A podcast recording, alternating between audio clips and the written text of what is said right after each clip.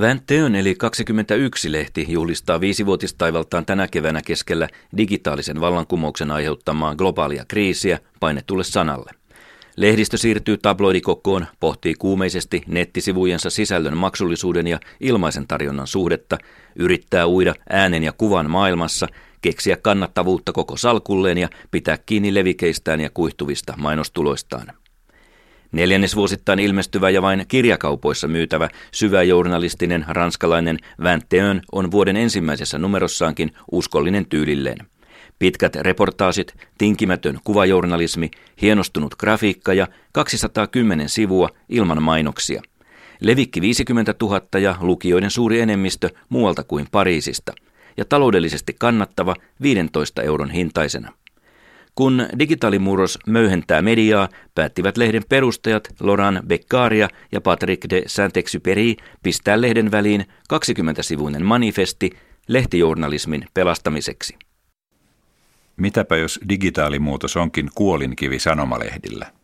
Entäpä jos maailman lehdistön johtajat erehtyvät investoidessaan kaikin voimin applikaatioihin, nettisivuihin ja multimediatoimituksiinsa – ja mitä jos täysin uskomattomien sivujen latauslukujen ja ällistyttävien lehtien sivustojen kävijämäärien muuttaminen mediabrändeiksi onkin täysin harhaanjohtavaa.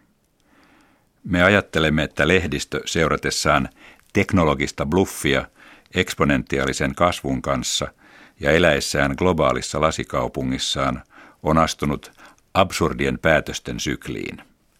Kyseessä ei nimittäin ole peli paperin ja näyttöruudun vaihtoehdoista.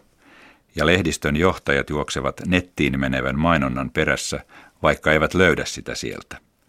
Tämä järjen menettäminen uusien taloudellisten mallien nimissä ajaa journalismin umpikujaan. Laurent Beccaria ja Patrick Saint-Exupéry ovat manifestissaan vakuuttuneita siitä, että digitaalisuus ei ole vastaus kriisiin, se vain kiihdyttää sitä.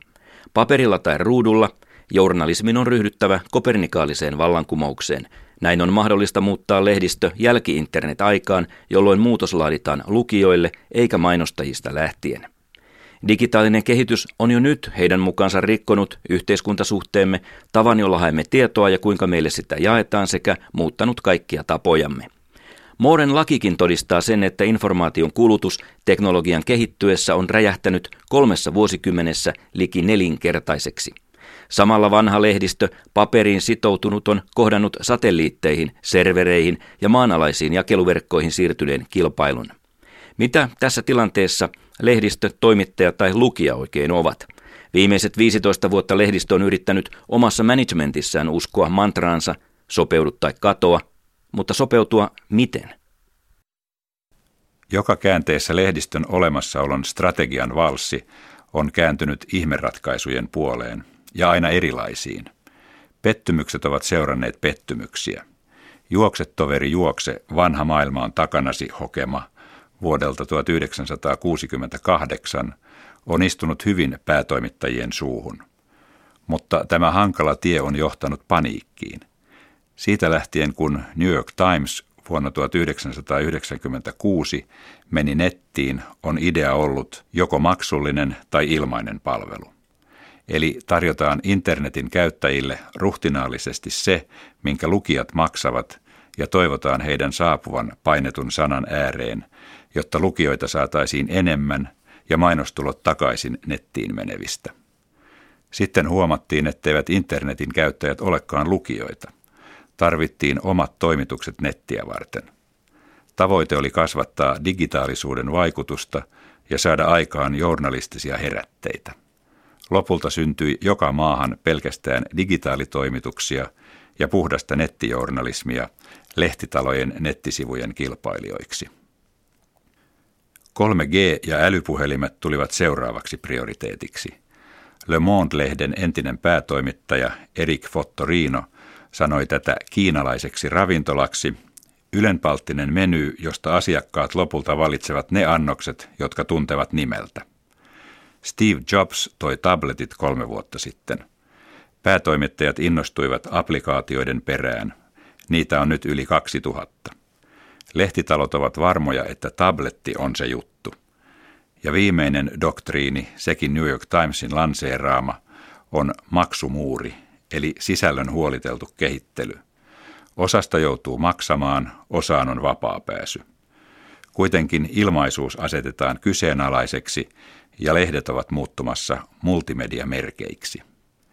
Näissä sopeutumisissa toimittajat on kutsuttu sisällöntuottajiksi. Tekstiä, ääntä, videoita, paperille, nettiin, mobiiliin ja tablettiin. Journalistien on rakennettava yhteisöjä, julkaistava yhtenä suihkuna tietoa, mielipiteitä, alertteja sosiaaliseen mediaan, unohtamatta bloginsa kirjoittamista. Kultainen sääntö on reaaliaika. Tämän vain puolentoista vuosikymmenen mediakehityksen tilinpäätöksen Laurent Beccaria ja Patrick de Saint-Exupéry tiivistävät siten, että nettijournalismi ei ole vain alustan vaihto, sillä journalismi on muuttanut luonnettaan. Netti on uusi media ja sen käyttäjät eivät ole uskollisia. Toiseksi, netti on poistanut journalistien, asiantuntijoiden ja kansalaisten välisen seinän. Poliitikot ja yritysjohtajat joutuvat numeroineen ja mielipiteineen suurennuslasin alle tuon tuosta. Vaikka vain vähemmistöllä internetin käyttäjistä on loputon osallistumisen jano, riittää se muuttamaan tiedon luonteen. Kolmanneksi, journalismi netissä on kuin luettelo kaikenlaisia linkkejä ja videoita. Jokainen klikkaus vie tätä liikennettä eteenpäin. Ja niin journalisti ruutunsa ääressä on kuin keskustelun ruokkia, joka lopulta yrittää punoa juonta 140 merkillä. Kaikkien medioiden nettisivut väläyttävät samaan aikaan juuri nyt alerttinsa ja kaksi tuntia riittää tekemään kaikesta vanhaa. Mutta reagointi nopeuteen ei ole riittänyt tekemään digitaalista mutaatiota taloudellisesti kannattavaksi. Tablettien rikas digitaalisisältö tai halpa informaation tuotanto ei ole tullut Eldoradoksi. Murdoch-kustantajan Daily-päivälehti iPodissa toi tappiota 30 miljoonaa dollaria ja pyyhe kehään. Economist-lehti uskoi digitaaliseen versionsa, mutta vain 10 prosenttia myynnistä tulee siitä.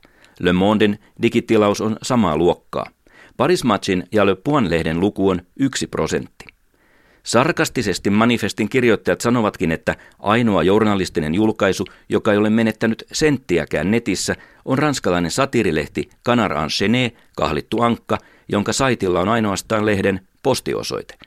Lehti on ilmestynyt vuodesta 1915 lähtien, eikä sen sivuilla ole ollut yhtäkään mainosta. Ranskassa vain kaksi uutissivustoa netissä on kannattavia, Mediapart ja Adesyr Tässä käyttäjäprofiilien viidakossa journalismi digitaaliympäristössä on kaukana palkintokorokkeelta.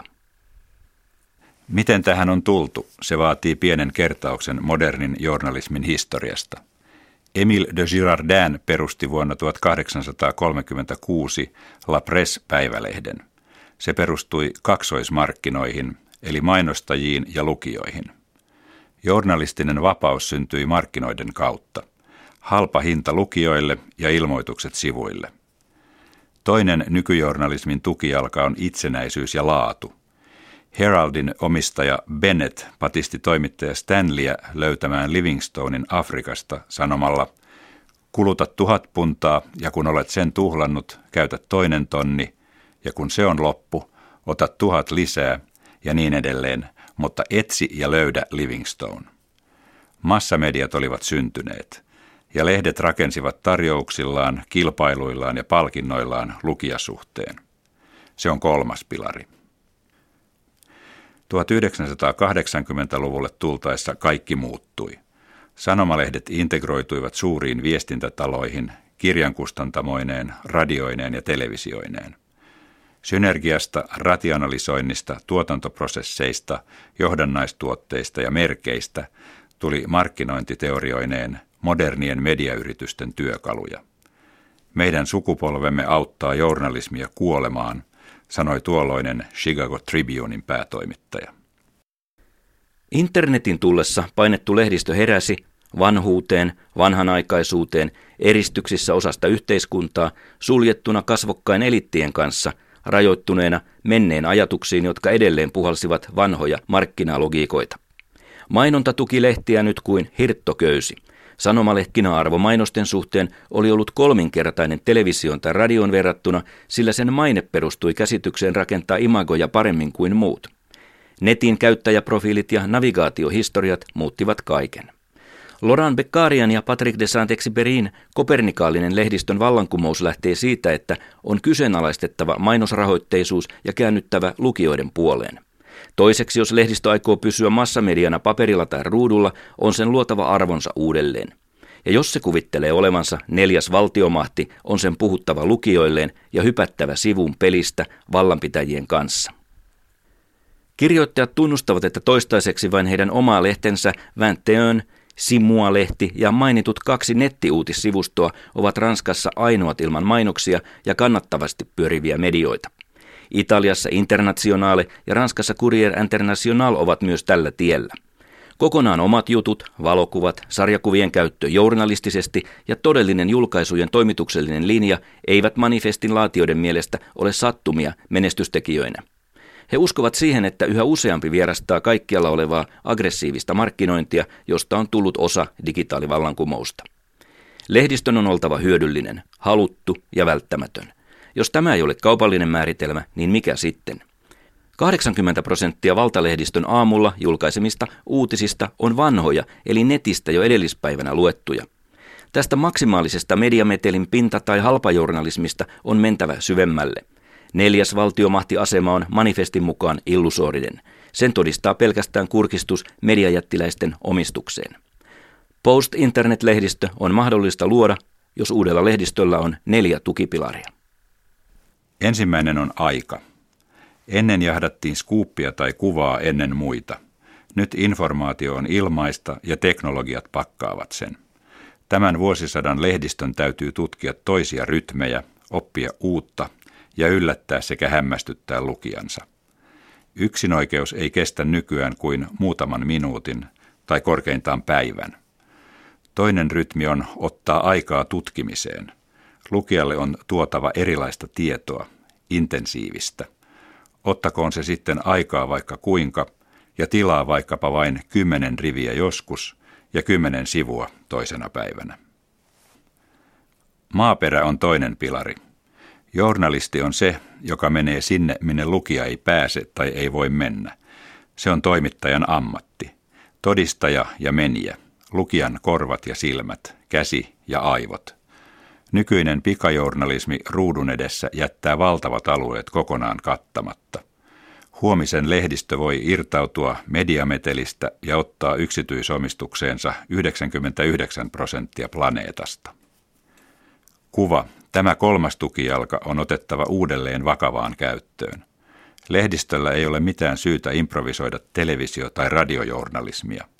Videot ja dokumentit eivät ole lehdistön ammatteja, eikä huonolla audiovisuaalisella journalismilla ole mitään voitettavissa.